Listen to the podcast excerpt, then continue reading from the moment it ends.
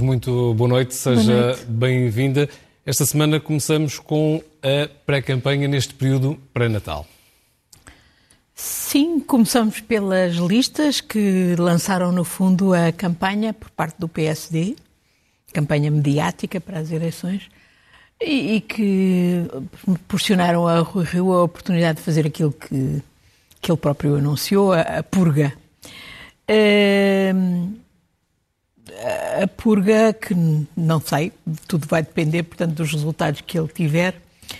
Uh, desde logo também ao nível do PS, parece-me que as listas não suscitam propriamente um grande elan, não há uh, uma não visível renovação. Uh, vários ministros aparecem como cabeças de lista por diversos distritos. O que é que eu posso dizer mais sobre isto? Não gostei de ver Rui Rio falar em limpeza étnica, exatamente a propósito da purga que ele organizou uh, na base da, das lealdades, que ele, ele erigiu como critério principal.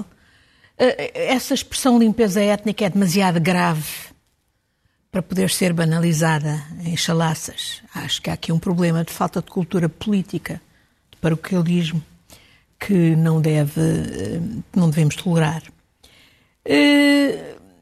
Este, este quadro leva-me a, pensar que, mais do que nunca, as questões da, entre as diversas questões que os partidos deviam pôr na, na mesa da, do debate de, destas eleições devia ser a questão da, da reforma da lei eleitoral. Porque se continuarmos assim, naturalmente não vamos chamar os eleitores a participarem nas eleições. Por outro lado, também me preocupa o facto de, de estar aí a ver, mais ou menos em surdina, mais ou menos assumidamente, uma campanha para favorecer o Bloco Central. Uma campanha uh, com adeptos abertos e outros uh, mais encobertos. Eu penso que isso é... Considera que não tem virtudes. O, o Bloco Central assina... Não. Inclusive um, um, artigo na edição deste, deste fim de semana do Jornal, do Jornal Expresso que vai nesse sentido, a sua opinião.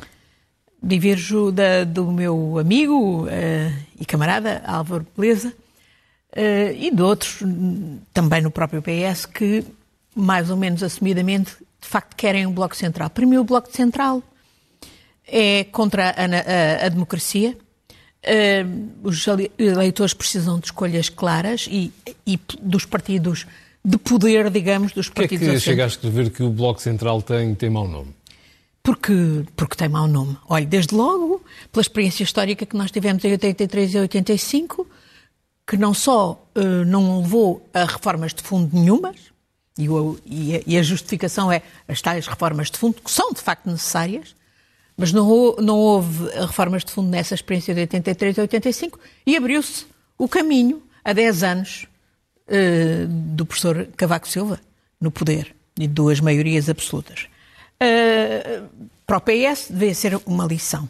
Mas eu penso que para todos os democratas, porque esbater a, a, a diferenciação entre os grandes partidos de poder é negativo. E nem se venha com o exemplo da Alemanha, porque o exemplo da Alemanha, de facto, eh, é até demonstrativo daquilo que eu digo.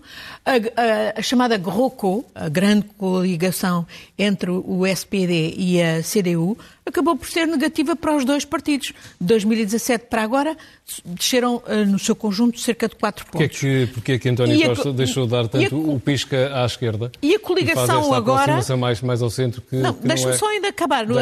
O, o exemplo alemão é muito interessante e tem virtualidades, mas é exatamente para demonstrar que não deve haver uma coligação entre os dois partidos do Centrão e esta também é uma das razões porque o Centrão tem mau nome.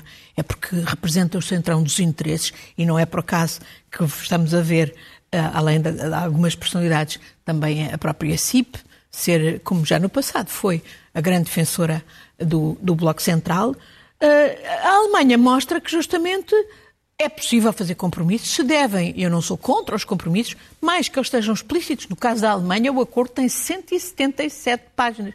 Mas aí temos uma coligação que, obviamente, abre uh, a, a partidos, à esquerda e, às, dois partidos e à direita. poder em Portugal cada vez mais, mais parecidos e para si isso não é forma de uh, não, dar uma alternativa de reforma de reforma ao país, o facto não. de eles terem políticas tão idênticas. É não, eu, justamente eu não sou contra que haja entendimentos o mais alargado possível, porque sabemos que em questões fundamentais da justiça, à fiscalidade, à reforma eleitoral, uh, olha, a regionalização, que hoje foi falada, uh, de facto, esse entendimento deve ser o mais abrangente possível e não sou contra que ele se faça também com o PSD, mas na base de um programa que eu espero que seja legitimado pelos eleitores do PS na base de um programa claro que o PS apresente aos eleitores, que seja legitimado e depois então sirva de negociação, quer à esquerda, quer à direita, para ter o máximo de consenso possível. Falar em esquerda e em direita, escreve também que, que António Costa tem alianças de maçaneta, ora roda para a esquerda, ora roda para, para a direita. Eu limitei-me a usar uma expressão que o Primeiro-Ministro, ele próprio, utilizou numa entrevista que deu à RTP e, e que, que eu penso que não é, uh, que não é consentânea com o interesse do PS nem do país. Essa ideia de que é exatamente a ideia do tal. Agora vamos voltar ao Bloco Central. Deixámos cair um entendimento à esquerda, que era possível, foi positivo para o país. Uh, naqueles anos da geringonça, e foi por isso que o povo em 2019 deu claramente uma maioria aos partidos uh, da esquerda, e que foi desaproveitado nestes últimos dois anos, porque já não houve geringonça. Se não houver nas próximas eleições legislativas a maioria de um ou de outro partido, qual será a solução? A solução é negociar uh, coligações. E eu penso que o PS tem, que espero que seja o partido mais votado, tem que voltar a negociar à esquerda. E, e, e em algumas questões que, que são de facto de, de fundo, ter abertura, ao contrário do que aconteceu nestes últimos dois anos, em que António Costa também o rejeitou, para exatamente ir, uh, uh, ir negociar com o PSD, mas na base de compromissos muito claros, uh, com vista a essas reformas de fundo. O que nós vimos nestes últimos dois anos foi até muitos acordos pontuais, até de votações em que o PS votou mais com o PSD, mas isso não foi assumido, pelo contrário, o Primeiro-Ministro tinha dito que se precisasse do PSD, designadamente por orçamento... Em termos eleitorais da corrida às legislativas, esta política dos dois partidos joga a favor ou contra? Cada um deles. Eu não penso que seja favorável a nenhum deles e é por isso que se assiste a essa campanha uh, e não penso, sobretudo, que seja favorável à democracia. Acho que isto não reforça a democracia. Uh, afasta os eleitores de, de, de escolhas que devem ser claras por parte dos dois principais partidos, PSD e PS, no sentido de mostrarem alternativas. Uh, olha, e, e, e, e, estou preocupada. Veja-se, por exemplo, em relação à, à, regionalização, que hoje foi falada há dias pelo, Primeiro-Ministro, hoje pelo Atirada, entre aspas, para 2024 por, Exatamente, pelo Presidente com da referendo. Não há nada na Constituição que imponha o referendo. Esse é, como já vimos em relação a outras questões, o estratagema para continuar a empurrar com a barriga. Eu penso que a regionalização é fundamental, é fundamental até para nós sabermos aproveitar bem os fundos europeus e criarmos polos de dinâmica no país, como de resto foi sublinhado pela nossa comissária europeia Elisa Ferreira. Estar a continuar a adiarmos a regionalização, e no fundo é isso, quando se aponta para um referendo em 24, no fundo é, é, é dificultar e, a, e empurrar o processo mais uma vez, é negativo. Dito isto, olha, já agora aproveito, isso foi dito na, na, no Congresso da Associação Nacional de Municípios, acho que é muito positivo e saúdo a eleição de, de, de Luísa Salgueiro, uma, sim, uma autarca do PS, com provas dadas sim. na Câmara de Matosinhos. Uh, espero que ela, até sendo a primeira mulher que vai presidir a Associação Nacional de Municípios, não deixe de imprimir uma marca uh, feminina, que tem mais a ver do que com os números, que hoje ainda são muito poucos, ao nível das presidentes das câmaras, como ela própria uh, reconhece e, e sublinha, uh, mas que pode fazer a marca na qualidade, digamos, das medidas, uh, trazendo a experiência de, vamos de mulheres falar em, em, em, números, um tema que lhe é caro e também ocupa o seu pensamento e atividade política. Vamos falar da, da corrupção. Esta semana, dia, particularmente sim, apropriado, porque foi a semana em que celebramos o dia da da corrupção dia 9 de, de, combate à corrupção dia 9 de dezembro e, a, por exemplo, a Transparência Internacional Portugal organizou toda uma semana de debates e de atividades uh, muito importantes. Uh, bom, o, o, próprio Governo também uh, mandou para o Presidente da República e ele promulgou um, um dito mecanismo de combate à corrupção Eu tenho dúvidas que o que nós precisemos neste momento é mais uma entidade administrativa de duvidosa independência uh, para esse combate. Então esclareça-nos essas, essas suas dúvidas. Pois, se, ele tive, se esse mecanismo tiver o mesmo destino que teve a entidade da transparência que ainda está para sair do tinteiro, não, não obstante aprovada já há uns anos, aí numa disputa aparentemente entre o Tribunal Constitucional e a Assembleia da República, não serve para nada.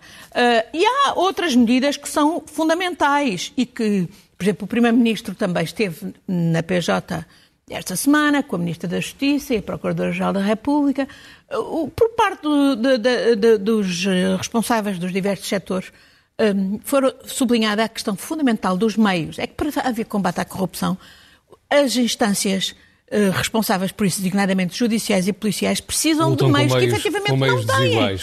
É Nós temos o, o, responsável do DCAP ainda recentemente a dizer que não tem meios, a, a, a chamar a atenção para que era ridículo o que estava destinado o PRR para o DCAP uh, uh, comparado com outras instituições da, do Ministério da Justiça. A PJ sabemos que tem, uh, tem menos mil investigadores do que tinha há uns no, anos. No, no seu entender, a resolução desse problema é tão lenta porquê? É, Bom, isso é porque justamente não há vontade política, é a única explicação. Uh, porque, porque se de facto não há instâncias com capacidade para intervir, eu falei da PJ, podia também falar da autoridade tributária, cujo papel é cada vez mais importante em articulação designadamente com a PJ e com o Ministério Público.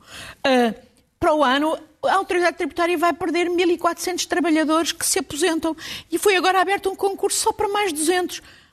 Quer dizer, isto e, e, nem falo, por exemplo, dos peritos em, em, em, em, aspectos económicos, financeiros, informáticos, de que precisam os tribunais. É muito, de... é muito que ainda falta, que ainda falta fazer não, é, nesta, é que, nesta categoria não, repara, do, do quando combate, nós temos, quando nós corrupção. temos a autoridade tributária, por exemplo, em 2019 geriu qualquer coisa da receita fiscal acima de 50 mil milhões.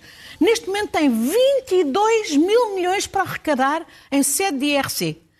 Se calhar é porque não há funcionários suficientes, ou também talvez não haja vontade política. Temos mil milhões para arrecadar, por digamos, indicações europeias, na Zona Franca da Madeira. É dinheiro que não faz falta ao país, que não faz falta ao governo, para, ao Estado, para investir nos serviços públicos da educação, à saúde, à, à, à segurança. Nós precisamos de na PJ, nessa intervenção com o Primeiro-Ministro, eu vi que foi sublinhado pelo Diretor Nacional da PJ que a agilização do confisco, que é possível em termos da lei europeia e que Portugal não tem, como não tem um esquema ágil de recuperação de ativos, é que fazia de facto toda a diferença, desde logo para reforçar os cofres públicos arrecadando aquilo que precisa de ser arrecadado, e recuperando aquilo que precisa de ser recuperado e não e, outro, e, outro, e não e, e, sobretudo para não continuar a ter hoje mecanismos que são de verdadeiro incentivo, por exemplo, às transferências para offshore, é isso que o, o célebre caso do apagão fiscal nos diz. Por exemplo, o facto do Banco de Portugal não se articular com a autoridade tributária nessa matéria é justamente um incentivo às transferências para offshore. Uh, mecanismos como ainda esta semana se falou numa sessão em que eu participei com o Bloco de Esquerda, o, o tal mecanismo chamado de CIFID, Sistema de Incentivos Fiscais à Investigação e ao Desenvolvimento Económico. É um esquema ruinoso que ninguém controla, nem na aplicação dos critérios, nem no que é que efetivamente resultou em termos de promoção do investimento. E, no entanto, permite qualquer coisa como isenções fiscais de 82,5% a quem disser que põe ali o dinheiro em sede de IRC. Portanto, não, não paga IRC. Isto é inaceitável, é, um, é, é escandaloso, não pode continuar. O portal Mais Transparência, por exemplo, que o Governo uh, uh, organizou para controlarmos, por exemplo, a aplicação do PRR. Basta ir ver, por exemplo, comparar com o que está regulado em Espanha sobre a transparência dos mecanismos no, do chamado PRR. Quem diz o PRR? Outros fundos europeus. Olha, em Espanha uh, identifica-se tudo de quem são os beneficiários últimos dos contratos, incluindo os, os, contratados e os subcontratados, coisa que não acontece em Portugal. Uh, impõe a articulação do mecanismo, digamos, de, de, de afetação dos fundos com a autoridade tributária. E uh, exige-se a quem concorre que se, uh, aceite partilhar os seus dados pessoais. Para que não se invoque, como aqui permanentemente se invoca de forma perversa a proteção de dados para garantir a opacidade e proteger, portanto, os esquemas de corrupção. Isto é óbvio e é flagrante, por exemplo, olha, nos vistos Gol, que ainda esta semana foram tão falados a propósito da, da, de render. Seguindo, Ana Gomes, o nosso alinhamento, chegamos ao, ao momento de, de, olharmos de novo para o caso João, João Rendeiro. E já lá vou, mas deixe-me só chamar Deixe, a atenção que esta semana tivemos no dia 10 de dezembro o Dia dos Direitos Humanos, da Declaração Universal dos Direitos Humanos, que curiosamente a nível global começou a ser cada vez mais visto em articulação com a corrupção. Isto é, a corrupção implica a violação de direitos humanos. E é por isso que, por exemplo, a Lei Magnitsky americana, no dia 10 de dezembro, uh, incluiu uma série de pessoas, de, de pessoas responsáveis por violações de direitos humanos decorrentes da corrupção, incluindo Isabel dos Santos, incluindo o general Copelipa, incluindo o general Dino e os seus familiares.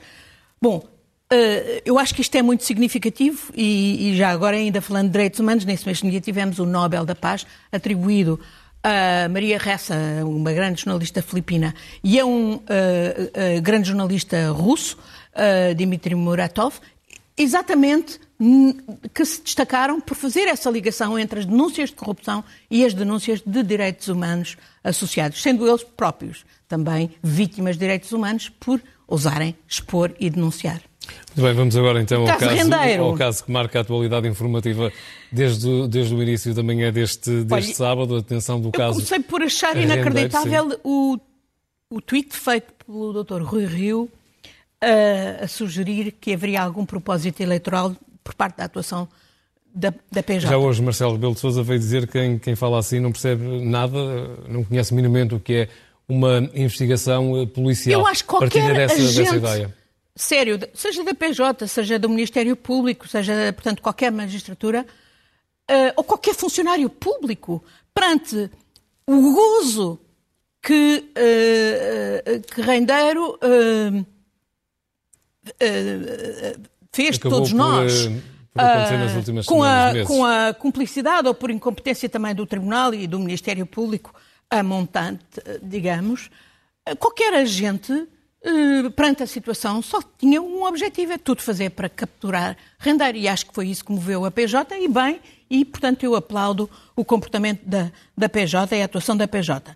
Eh, mais uma vez, é caso para dizer, mesmo sem meios, ou com parcos meios, a PJ, havendo o empenhamento, conseguiu o que não faria a PJ e o, e o DCAP e outros, e outros eh, tribunais e outras instâncias se tivessem de facto os meios que não têm. Uh, há outra preocupação que decorre do que está a passar com o rendeiro, é o que se passa com outros responsáveis do, do mesmo tipo de criminalidade económica e financeira e, porventura, ainda pior do que aquela que rendeiro representa. Estou, obviamente, a referir-me a Salgado e aos outros seus acólitos, no caso BES. E...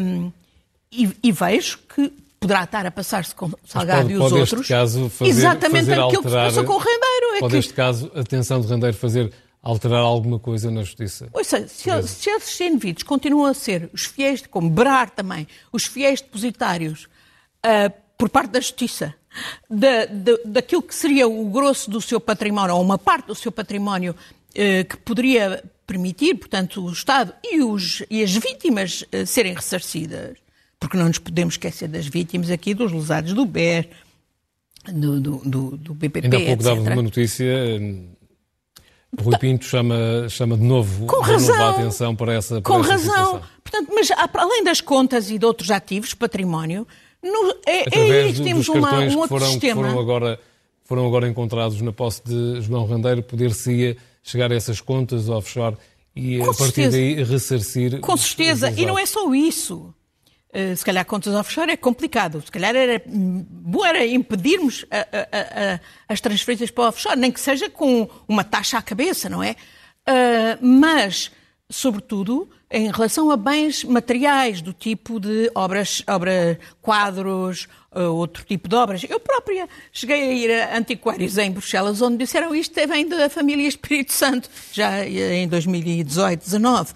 Um, Uh, portanto, eu não me admiraria nada que estivesse a acontecer com os bens de que Salgado e outros dos seus acólitos são fiéis depositados aquilo que aconteceu com o rendeiro, que é e, e, se calhar aconteceu com o Bernardo, este, o património ser desviado, deixa, ser Deixa-os ou não mais em, mais em sentido?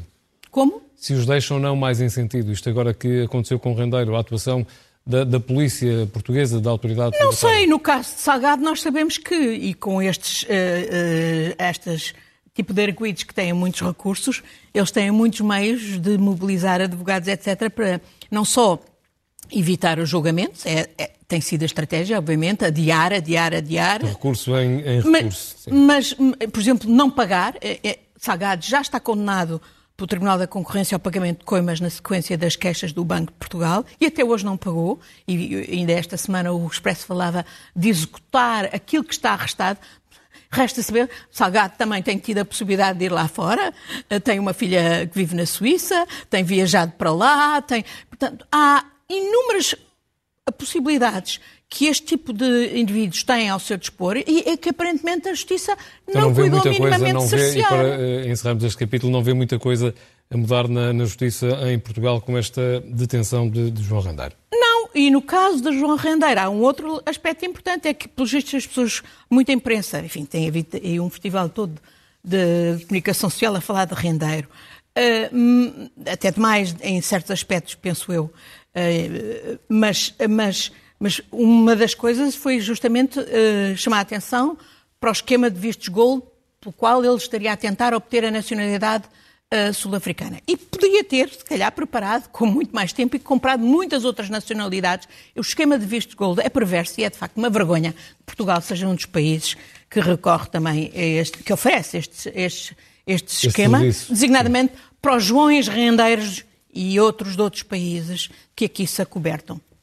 Não, Gomes, falemos de pandemia também de vacinação. O tempo vai correndo, vai correndo rápido. Rápido. Sim. Bom, uh, tivemos também esta semana, antes da cena do rendeiro, uh, uh, o psicodrama que alguns quiseram inventar em, em, em torno da vacinação das crianças. Felizmente que a Direção-Geral de Saúde acabou por se render ao que era óbvio, que era publicitar todos os parceiros para dissuadir todo o tipo de especulação que no fundo aproveitava aos setores negacionistas uh, e, que tentavam inclusivamente sugerir que havia algum projeto de obrigatoriedade que não estava e não está nas cartas. Aqui o que me parece uh, hoje mais importante dizer é que eu acho incompreensível, acho que é um, tem sido um sucesso uh, a vacinação e a organização da vacinação. Eu própria já fui levar a terceira dose e vi a extraordinária organização, e muito por mérito das autarquias, que eu que eu saúdo, uh, os funcionários das autarquias, a organização que foi retomada. Um, penso que uh, uh, também tem sido positivo a mobilização das farmácias para os, os testes. falam em mais de 2 milhões de doses no reforço. O que eu não aceito é que não haja regulação dos preços dos testes. Estamos perante uma crise de saúde pública. Já bem basta a nível global, nada a ser feito para assegurar a vacinação global, para não nos continuar a, a expor a todos às variantes das variantes. Mas que aqui, ao nível nacional, não se tomem medidas para regular o preço dos testes e que se permita, portanto, o funcionamento da especulação, como aconteceu há um ano e meio com as máscaras e com o álcool. Ainda agora que se testa como, como nunca, em poucos dias, mais do que um verão Quer dizer, é uma história também, eu vi esta semana o Primeiro-Ministro vir dizer que era uma indecente a proibição dos voos para para Moçambique. Tem toda a razão, mas era no primeiro dia que ele devia ter eh, intervindo, como finalmente acabou por fazer, para proibir a proibição dos voos para Moçambique, sabendo que, obviamente, isto não tinha eh, justificação nenhuma e, e, e, não podíamos acriticamente aceitar uma imposição. Para não corrermos o risco de deixarmos temas fora, fora do seu eh, comentário matéria. semanal, uh, falamos agora da, da Cimeira da, da Democracia, com alguns países que, que ficam de fora, Muito problemas rapidamente, é que isso pode ou não, ou não trazer? Muito rapidamente, eh, eh, eu penso que o mais significativo desta tal Cimeira da Democracia, em que obviamente não foi por acaso que alguns países ficaram de fora por parte da administração Biden, mas é particularmente significativo que um desses países que ficou de fora, a China, se tenha sentido uh, impelido a, a pôr cá fora um relatório que o, cujo nome até é usado, que é a democracia que funciona.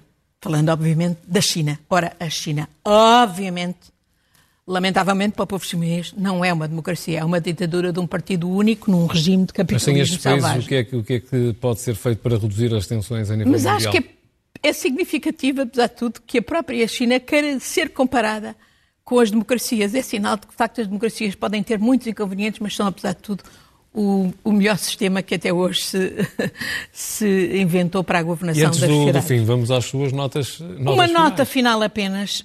Um, há uma repressão feroz de Marrocos uh, no Sahara Ocidental e ainda estes últimos dias um grupo de ONGs portuguesas escreveu às autoridades marroquinas contra essa repressão feroz que foi particularmente dura contra determinadas famílias em Laiú, na capital do Sahara Ocidental, uh, durante este fim de semana.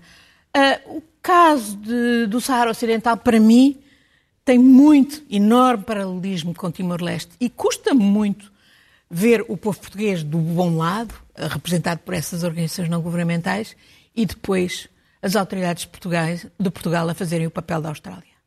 Não vamos, chegamos ao fim do nosso tempo. Muito obrigado, muito boa noite.